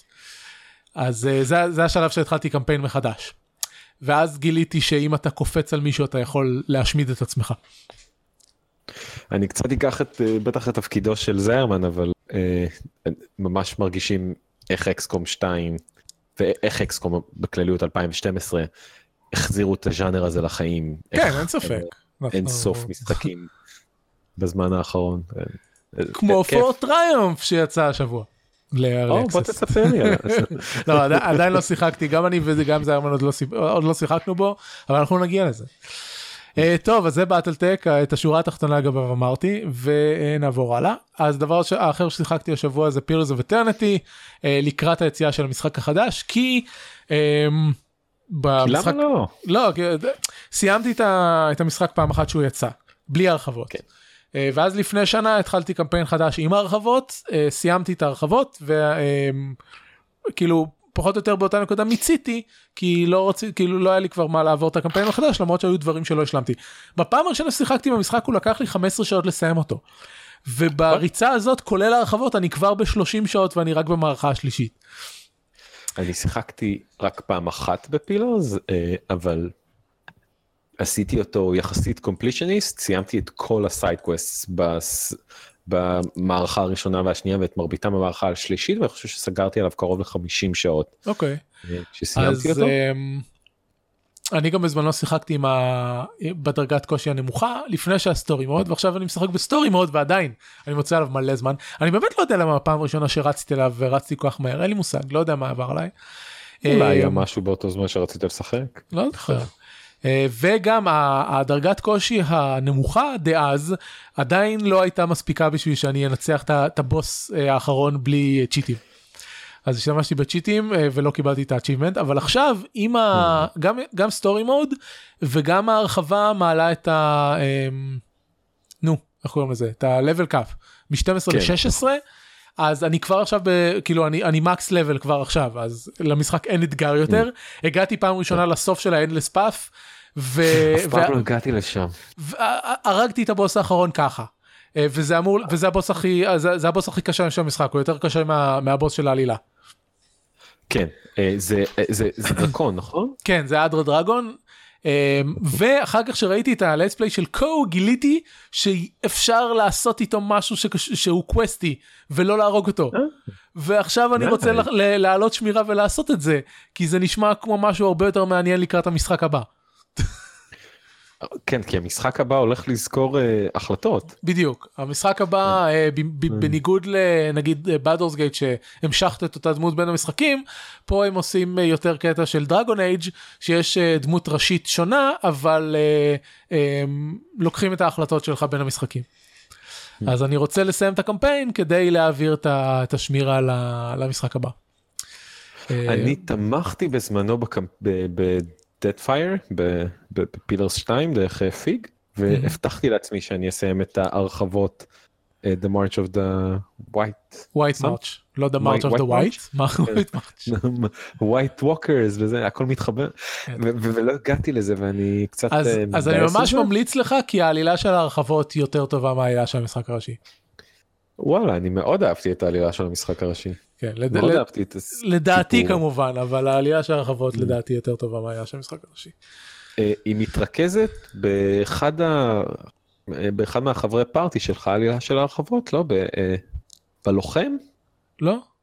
לא לא, משום לא, מה זכרתי זה- משהו על זה. זה אתה מגיע אתה מגיע יש איזשהו אני כבר לא זוכר איך היא מתחילה אבל אתה מגיע מסיבה כלשהי לאזור של ה-white marches.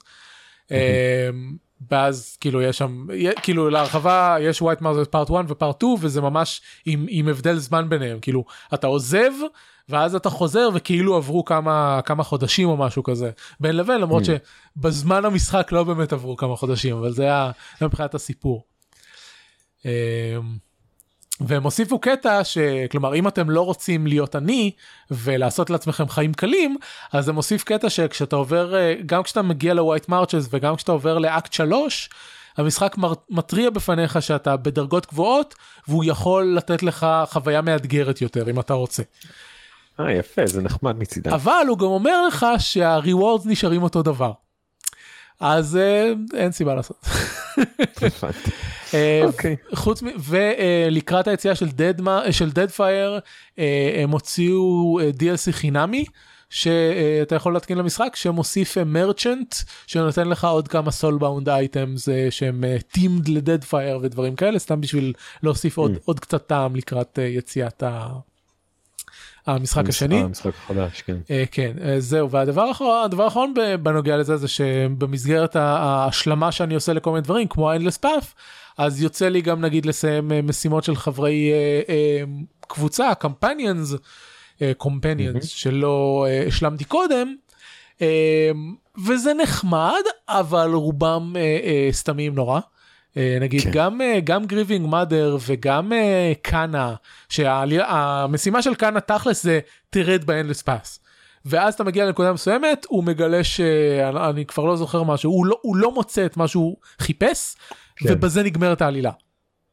אה, וגם העלילה של הציידת ששולחת אותך לחפש את הפינת. אה, משמע, אני לא זוכר. מה, הסיירת, ה ranger? הזאת עם כן. ה- עם השועל? שהיא, כן, אה, כן. שהיא ד- dwarf קרח והיא מחפשת את הנשמה של המורה שלה שהתגלגלה למשהו כן. אחר. אה, אז לזה זה עוד לא לא- הגעתי לסוף אבל אה, אה, אוקיי. לא אני, אני יודע בכלליות מה קורה שם בסוף אבל לפחות בה יש יש קטע של ללכת ולעשות משהו. בעלילה של Grieving Mother אתה הולך הולך כאילו אתה מתקדם במשחק היא מדברת איתך מדי פעם אתה מגיע לשיחה האחרונה מגלה משהו כאילו על ההיסטוריה שלה וזהו בזה נגמר המשחק. העלילה שלה. הסיפור שלה, כן. כן ואני חושב שהסיפור של אה, של הכהן יו אני לא זוכר איך קוראים לו. את של הכהן אני לא זוכר ואת של הדרואיד לא עשיתי. הדרואיד אני כרגע אתה צריך להגיע לטווין אלמס ולחפש את מישהו שמכיר את, ה, את הצורה שהוא הופך אליה אז אני אה, בדיוק כרגע הגעתי ל Twin Elms. אני לא זוכר איך קוראים לכהן אבל גם הכהן הקווה שלו זה תטייל איתו עוד קצת בשביל לגלות מה קורה. נכון, אתה צריך ליצור איתו מערכת יחסים או משהו כזה. כן. ובניגוד לזה הקווסטים של אה, אלות' ואיידר הם קווסטים שבאמת אתה צריך לעשות משהו בשביל למלא אותם ויש להם עניין. אה, גם ה quest של איידר מאוד מאוד ח- טוב סיפורית. כן. יש איזה... יש קונפליקט יש אה, זה גם אה, ובמידה פחותה אבל דומה גם של אה, אתה כתבת של פלג'ינה שגם היא אה, שלחו אותה לחתום על הסכמי סחר בין הרפובליקה לבין טווין אמס וכשאתה מגיע לשלב האחרון של הקווסט שלה יש באמת דילמה מה לעשות ואתה יכול להשפיע עליה לכאן או לכאן או להגיד לה go with your heart וכאלה. אז, אז יש כן. פה יש פה הרבה יותר עניין אישי בעלילה כן. שלה. כל מה שהיא מאמינה בו סוג של נלקח ממנה אה, והיא עוברת שם אתגר אה, לא קל. אה, את העלילה שלה כן כמו שאמרת אה, אני אישית אה, אהבתי. ואני מסכים כן חלק מהעלילות הצדדיות היו מאוד חלשות. זה נראה אה, כאילו הדמויות שמשחק אותה מאט מרסר קיבלו עלילה טובה ואת האחרים השאירו בצד. בוא נראה אם. התיאוריה הזאת אה, ת- ת- תעלה גם בדד פייר. אגב כן, אני אני לא הזכרתי שבוע הבא נכון? כן יום? בשמיני ל-. בשמיני למאי. בשמיני למאי. אה, יש כבר סטרימרים ויוטיוברים שקיבלו אה, גישה מוקדמת למשחק. Hmm. אה, קו מתחיל לשחק בו מחר. אני אחכה אני מקבל אותו ביום שלישי הבא כי שוב תמכתי. אה, אתה תמכת, זהו, אני לא... אני... אני לא תומך בפיג באף משחק, כי חלק מההחלטות של פיג נכנסות לגיס של טים שפר. אה, וחוץ מזה אני כבר לא תומך במשחק, במשחקי וידאו בכלל, במיוחד של חברות שאני יודע שלא באמת צריכות את הכסף שלי. אה, אני, אני, אני אחכה ואתן להם את הכסף שלי כשהמשחק יצא. אה, אבל במקרה הזה אני יודע שאני רוצה לשחק בו אני לא יודע אם אני אקנה אותו ישר עכשיו אני אראה קצת מקור ישחק בו ויראה כמה כמה זה מלהיב אותי. אה, יש כמה דברים שראיתי בטריילרים של פח, שפחות מלהיבים אותי אז אני רוצה לראות אה, איך, איך זה איך זה יוצא בסופו של דבר במשחק הסופי משחק המלא. מאחר ודילגתי גם על אה, טירני וגם על אוריג'ינל סין 2 ולא הגעתי אליהם עדיין. אז טירני. מאוד מאוד מאוד לוחץ לי כזה RPG קלאסי במחשב. כן צחק טירני צחק טירני. אבל אבל פילרס יצא שבוע הבא. נכון אבל עדיין תמצא לך זמן לשחק טירני אני הצהרתי שלדעתי זה ה-CRPG הכי טוב שיצא ב-20 שנה האחרונות. כאילו מאז בלטורגיט 2. וואו. אמרתי את זה מספר. פעמים בפודקאסט הזה. אוקיי. המערכה השלישית שלו הפילה אותי מהכיסא כמעט מילולית. וגיליתי אחר כך שיש עוד שלושה דרכים אחר... דרך אחת, שלוש דרכים אחרות לשחק במשחק הזה שאני לא ראיתי עדיין. אז אני הולך לחזור? אליו מתישהו. לשחק כאילו סיום אחר או לשחק ממש דרך אחרת. אזורים וואו. שלמים שלא ראיתי. וואלה. אוקיי מעניין. כן, אה, אני צריך להגיע אליו מתישהו כן כן. זה תהיה השלמה שתקרה ביום מן הימים. כן, אבל. דד פייר בניגוד לטירני מגיע עם דיבוב מלא. שזה יתרון עצום לכל משחק.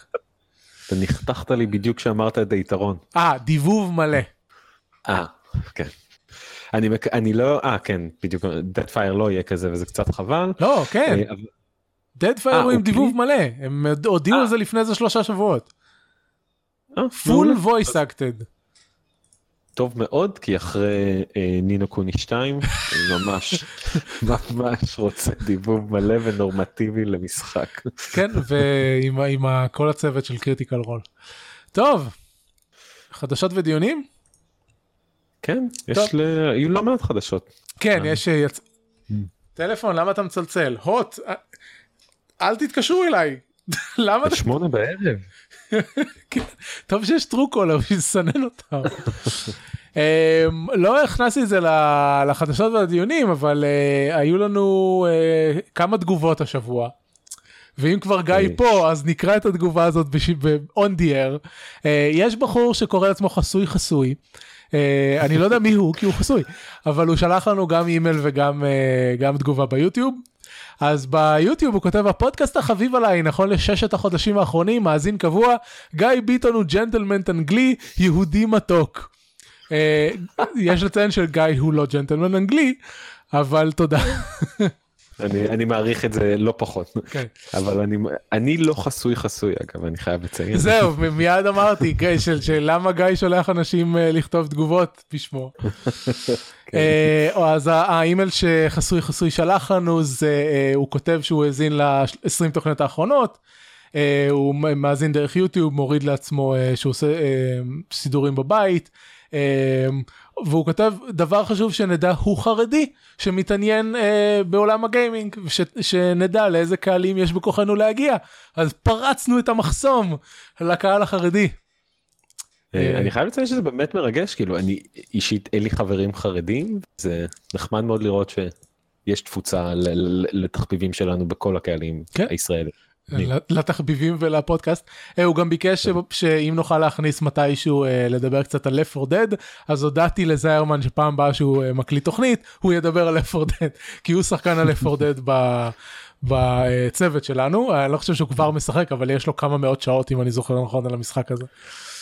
כן, אני וזיירמן עבדנו ביחד בוויקס ואחד מערבי המשחקים הראשונים שארגנו במשרד היה אה, שישה אנשים משחקים left 4 dead. אה אז יכולתי גם להגיד לך לדבר על Left 4 Dead. זאת הייתה החוויה היחידה שלי אה left 4 בסדר אוקיי. אה, טוב אז זה היה אה, תגובות לפרקים הקודמים תודה רבה. אנחנו כמובן שמחים מאוד שאתם כותבים לנו אה, תגובות זה כיף. אפילו אם הם לא עד כדי כך חיוביות הם יכולים להגיד גם דברים רעים. אפשר להגיב איפה שאתם רוצים יוטיוב פייסבוק אתר או לשלוח אימייל gameburning at isl.me חדשות אז קודם כל כמו שהזכרתי כבר פורט טריומף יצא מג- לגישה מוקדמת. אפשר לרכוש אותו בסטים הוא עולה אה, 70 שקל. אז זה אחד.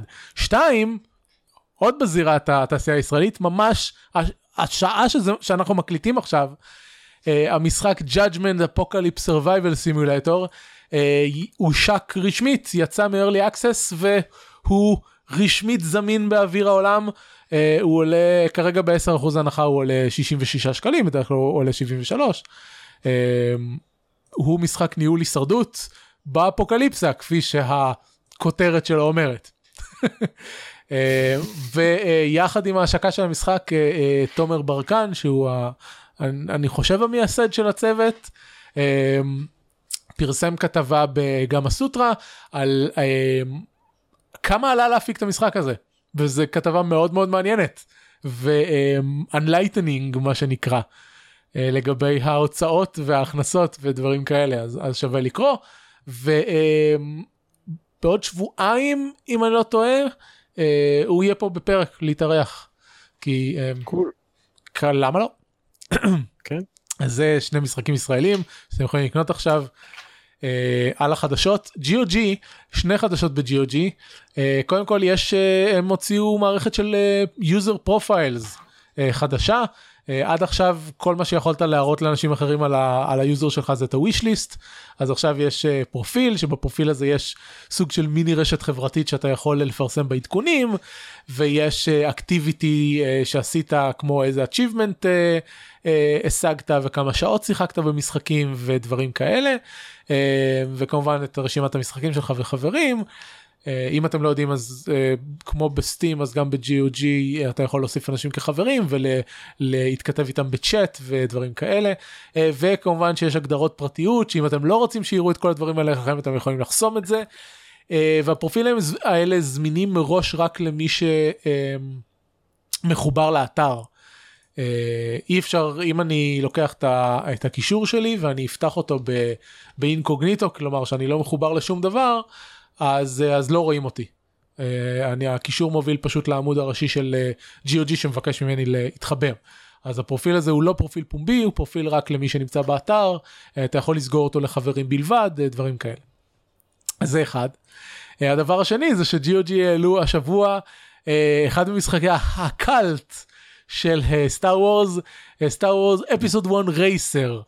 זיירמן אומר שזה הדבר הטוב היחיד שיצא מפרק אחד, uh, אני אוהב את פרק אחד ויצאו uh, ממנו את שתי הדמויות שאני הכי אוהב בכל מלחמת הכוכבים שזה דארס מול וקווייגון. אז אני לא שותף למה שזיירמן אומר, אבל אני בטוח שרוב המאזינים כן. אני יכול להתחבר לזה שקווייגון הוא אחלה דמות, אבל שם זה נגמר. אני מבחינתי אה, אה, לפעמים רוב הזמן אני מעדיף לראות את פרק 1 ולא את פרק 4. נקטעת לי היה ולא את פרק ולא את פרק 4 אתה רואה אני נקטע בכל הנקודות המהותיות. הקריטיות כן. כן. אז אה, טוב אז זה עדכוני GOG אתם יכולים ללכת לקנות את טרייסר הוא עולה. אני חושב כרגע הוא ב-15% הנחה אז הוא עולה 8.5 דולר ובדרך כלל הוא עולה 10 כן בדיוק ככה. קצת יקר 10 דולר למשחק בין 18 20 שנה כמעט יצא במאי כן. 99. אה. אז טיפה יקר אבל uh, כן. הוא יהיה במבצע מיליון פעם אז כאילו אפשר לחכות.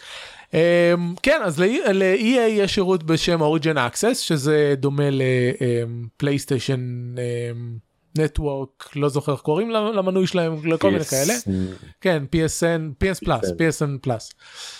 כן אז הוא דומה לזה או ל Xbox Gold או לכל מיני דברים כאלה אה, שאתה יכול לשלם אה, מחיר חודשי כלשהו ולקבל גישה לכל מיני משחקים אז הם הוסיפו כמה משחקים חדשים בשבוע האחרון ביניהם אפרופו Pillars of Eternity. Mad Max שערן דיבר עליו לפני שבועיים. שגם היה חודש שעבר חינם ב-PS פלאס. וואלה. Torment Tides of Numenera Prison Architect ועוד כל מיני וכבר יש פה משחקים כמו Titanfall Mass Effect Andromeda Sims 4 Battlefront המחודש הראשון פיפא למי שאוהב את פיפא דבר כאילו דברים מהשנה האחרונה או מהשנה וחצי האחרונות אה, יחסית חדשים ואתם יכולים לשלם 5 דולר ולשחק בהם חודש. Hmm. כאילו זה, זה ממש זה אחלה דיל. כן זה דיל מטורף. אם אתם רוצים לשחק אני לא כן על EA מי האמין כן ואתם יכולים לשלם 30 דולר ולשחק שנה שלמה בכל המשחקים האלה. זה כאילו זה ממש אחלה. כן. אה, אני ממליץ כאילו אם אתם רוצים לשחק אה, נגיד מס אפקט אנדרומדה לשלם עליו 5 דולר זה יופי של של דבר. אני ממליץ מ... מכל הלב. אז זה זה. אה, הלאה. אה, כן, סטארדו ואלי, שדיברנו עליו כמה וכמה פעמים והזכרנו את זה שנמצא מצב מרובה המשתתפים שלו בפיתוח, אז עכשיו הוא נמצא בבטא. אה, המצב מרובה המשתתפים הזה, אתם יכולים, יש קישור לבלוג של המשחק שמסביר איך, איך אם, אם יש לכם את המשחק, אתם יכולים לבקש בסטים שהוא יתקין לכם את הבטא במקום את הגרסה הרגילה אה, ולפי הבלוג גם ל-GOG הגרסה הזאת תגיע אה, בימים הקרובים. אה, זה פורסם ב-30 לאפריל היום השלישי לחמישי אני לא יודע אם עדיין זה הגיע ל-GOG אבל נעדכן כשזה יצא. זהו אני לא זה יודע. זה לא כל כך חדשה אבל גם החבר'ה של סטארדו ואלי הולכים להפיץ משחק חדש עוד מעט. אה, כן אה, חבר'ה זה מפתח אחד. אה, נכון. אלא אם כן אתה מדבר על צ'אקל פיש שמפתחים את זה. הפאבלישר צ'אקל פיש בדיוק. אוקיי, זהו צ'אקל פיש זה פחות Stardew Valley למרות שהם באמת פיתחו את ה multiplayer ויותר Starbound. Starbound זה Chucklefish. וכן יש להם גם משחק חדש בדרך באופן כללי הם חבר'ה נחמדים מאוד. אה, בתקופה מסוימת הם העסיקו את אביבור אז אה, אה, בכלל נקודות. בתור מאיירת? אני לא יודע מה היא עשתה בשבילו. טוב אז זה זה הלאה Frostpunk שדיברנו עליו גם שבוע שעבר הוא תוך 66 שעות מכר רבע מיליון עותקים. זה מספר אסטרונומי בכל מובן עבור משחק אינדי וגם עבור חלק מהמשחקים הגדולים יותר. אה, כן. כנראה תודות לשיווק הממש אגרסיבי שהם עשו לו לכל אורך התקופת ה- ה- אמ, שלו כאילו הם נתנו אותו לטוויץ' וליוטיוברים ממש מוקדם. אה, כמובן הודות לזה שהוא משחק טוב אם אתה נותן גישה מוקדמת של משחק. גרוע זה לא יעזור לך.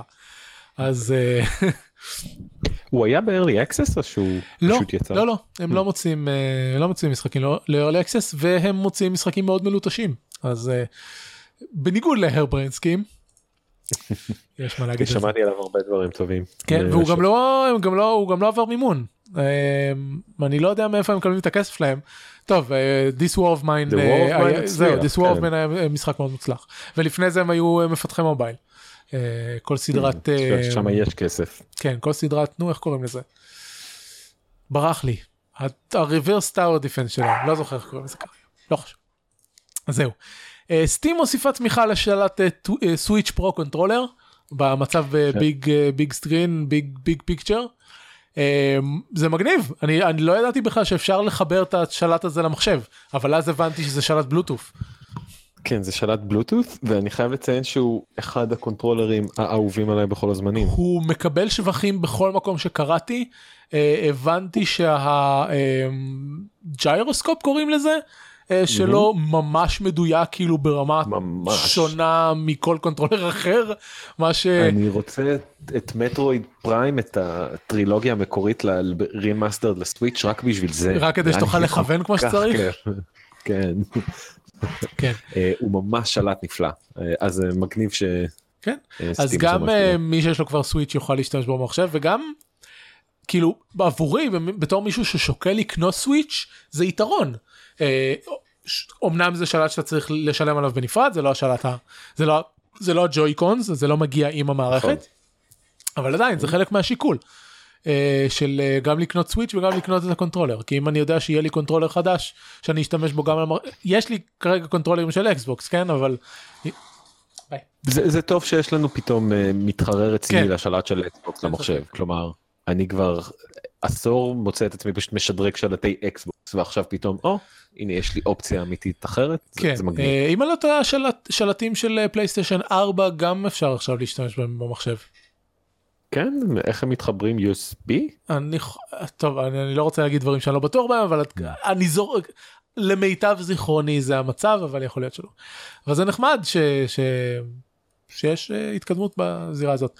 אה, כן כן. אז לפני כמעט חודש דיברנו על, אה, על העדכון של סטים להגדרות הפרטיות שלהם שדפק אתרים צד שלישי כמו סטים ספיי ואז אז יש אה, באתר אה, באיזה אתר יורו גיימר כתבה שאם היוצר אה, של סטים ספיי השם המשפחה שלו זה גליונקין אני לא זוכר את השם הפרטי שלו.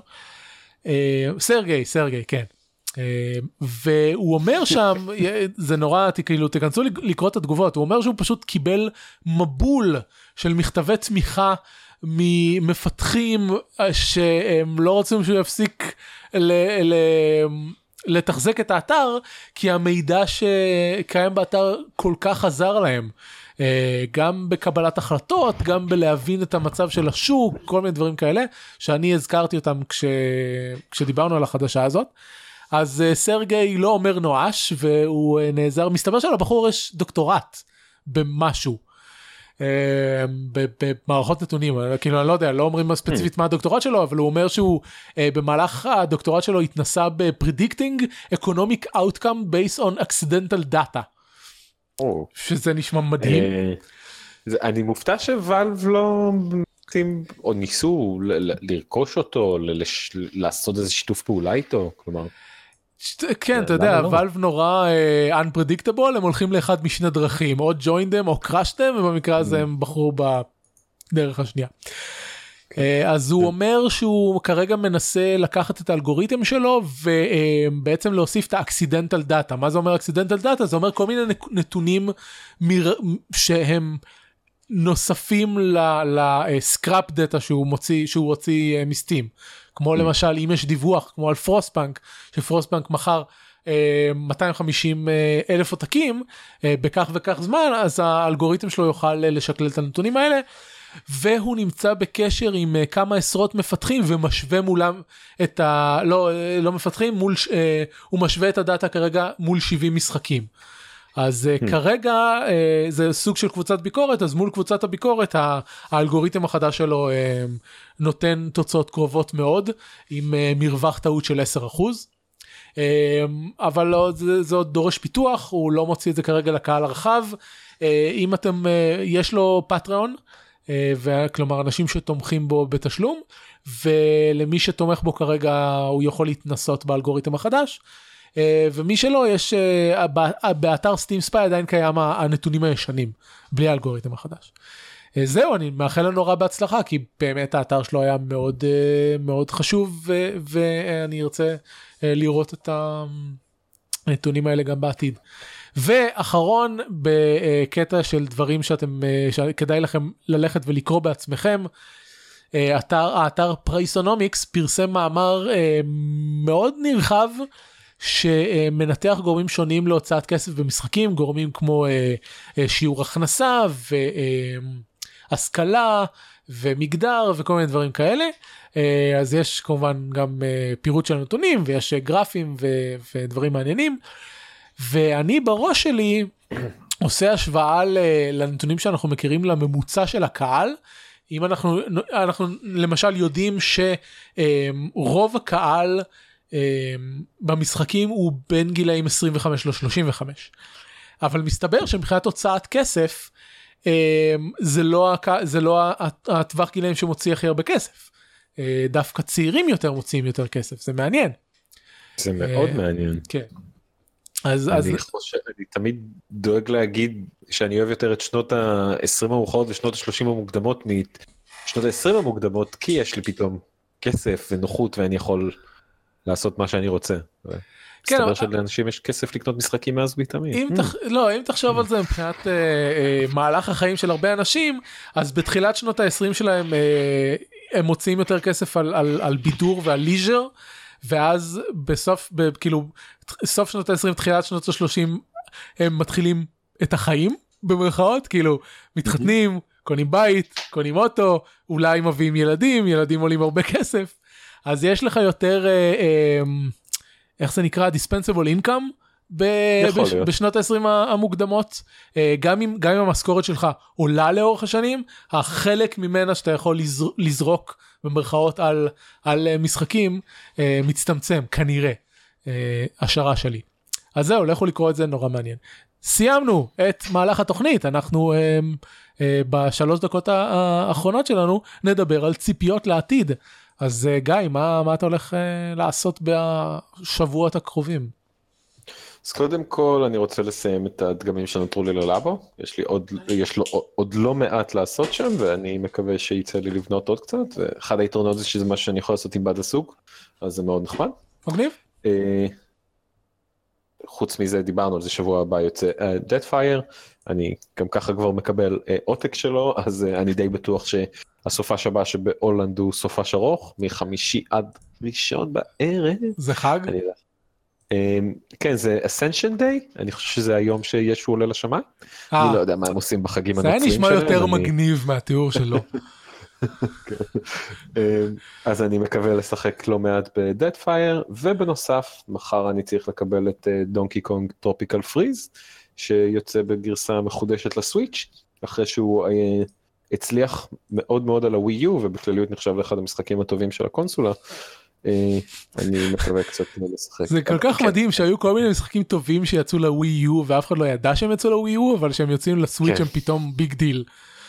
כן כן אה, בכלליות נינטנדו עושה עבודה מאוד טובה בלהביא את הדברים המוצלחים שהם הוציאו לווי יו כן. ב Switch אה, Mario Kart מכר ב Switch כמעט את אותה כמות קונסולות שה Wii U מכר אה, אז כן אז בגדול זה שלושת הדברים האלה בעיקר.